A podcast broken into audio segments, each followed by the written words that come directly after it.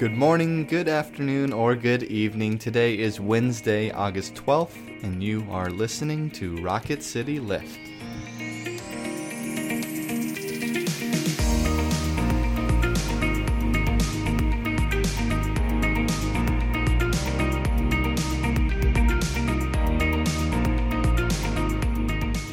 Hello, all. Welcome to Rocket City Lift. I'm Brett Goodeman. And I'm Tara Bulger.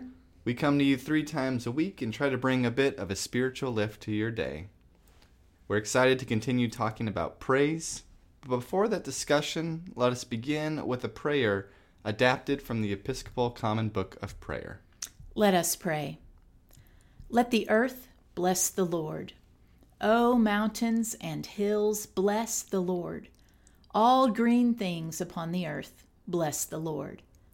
Praise him and magnify him forever. O wells, bless ye the Lord. O seas and floods, bless the Lord. O whales and all that move in the waters, bless the Lord. Praise him and magnify him forever. Amen. Amen. Our scripture today comes from Romans chapter 15, verses 7 through 13. Please listen for a word from God. Welcome one another, therefore, just as Christ has welcomed you, for the glory of God. For I tell you that Christ has become a servant of the circumcised on behalf of the truth of God, in order that he might confirm the promises given to the patriarchs, and in order that the Gentiles might glorify God for his mercy. As it is written, Therefore I will confess you among the Gentiles, and sing praises to your name. And again he says, Rejoice, O Gentiles, with his people. And again, Praise the Lord, all you Gentiles, and let all the peoples praise him. And again, Isaiah says, The root of Jesse shall come, the one who rises to rule the Gentiles. And him the Gentiles shall hope. May the God of hope fill you with all joy and peace in believing, so that you may abound in hope by the power of the Holy Spirit. This is the word of the Lord. Thanks, be, to God. God. Brett, you and I have had some vacation time in the past few weeks. So, just for our fun question today, what is the perfect vacation for you?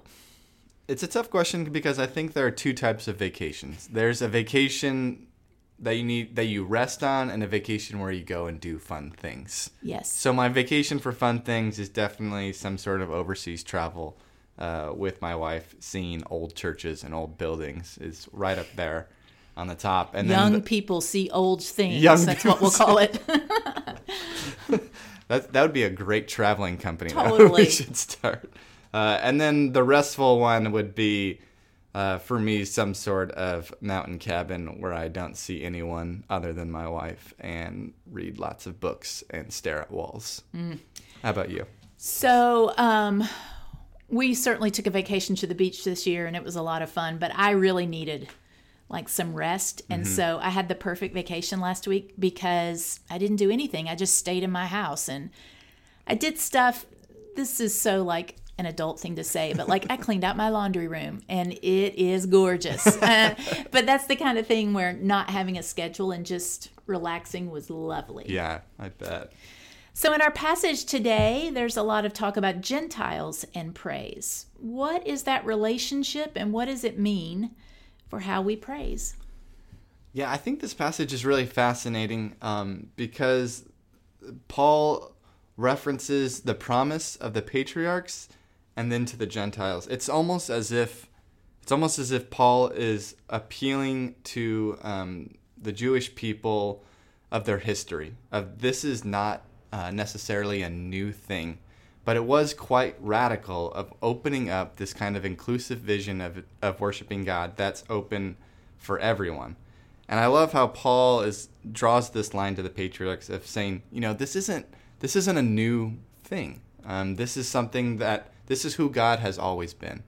God has always been a God that is one to be praised by everyone, and God has communicated that to your forefathers. And I think that that's really fascinating um, for us to not ignore our past, uh, to not ignore our history when we're looking at something new or a radical or a change or an ethos shift, but to look back at our past and oftentimes uh, our history, whether that be our denominational history, our congregational history, has struggled with things that we're still struggling with. And so going back and seeing how God was faithful then might point us to how we can be faithful to God in our praise and our actions in what we're doing. I like that turn too because at, at the time, first century, right? Gentiles were anyone who weren't Jews. Yeah. Yes? Yeah. So if we claim that from the beginning God has wanted to open up grace and salvation to anyone, then Mm-hmm. that continues to mean anyone. Although we keep throwing up barriers even today. Um, so that's really kind of funny. I also like to think of this in terms of evangelism. Yeah. So, what if evangelism is helping people identify all the good things God has done in their life and give word to that? Yeah. Right? What if it's not so much salvation as it is, I want to invite you into praising God too? Yeah. Um, that's a very different thing than how it might have been approached Yeah. at different times in history. Absolutely. And, you know, I think there's a cultural trend of being uh, kind of cynical and deconstructing is just like the thing you do. And to look at how, look at positive things of, of how God has been present, to look at how God has worked.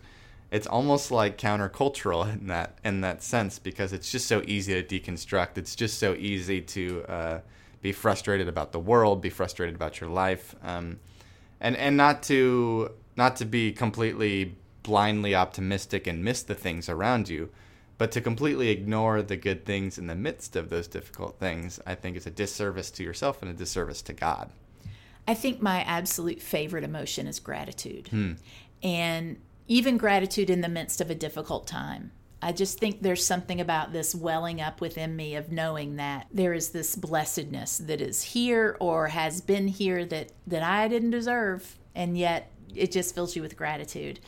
Um, I think that's really the best. And I think that's what, I think that's a life well lived Yeah. that you can say in good times or in bad, um, that you are still filled with gratitude for the journey. Yeah. We, um, on part of my vacation, we went home to Athens where we had lived for 30 years. And it was, I've been in Huntsville two years. It was the first time I'd been back for any length of time. Like I went back to sell our house and I officiated a wedding. So this was the first time I've been there for like a span of days. And um, I realized how much I missed it. I missed the town, I missed the people.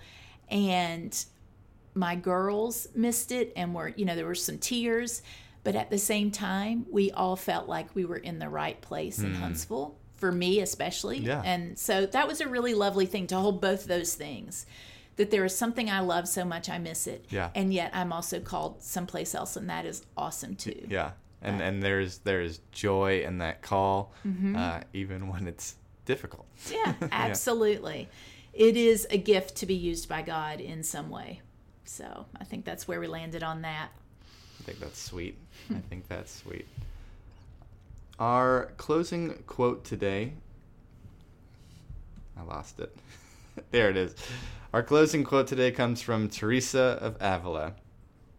She has this to say Christ has no body now on earth but yours, no hands but yours, no feet but yours.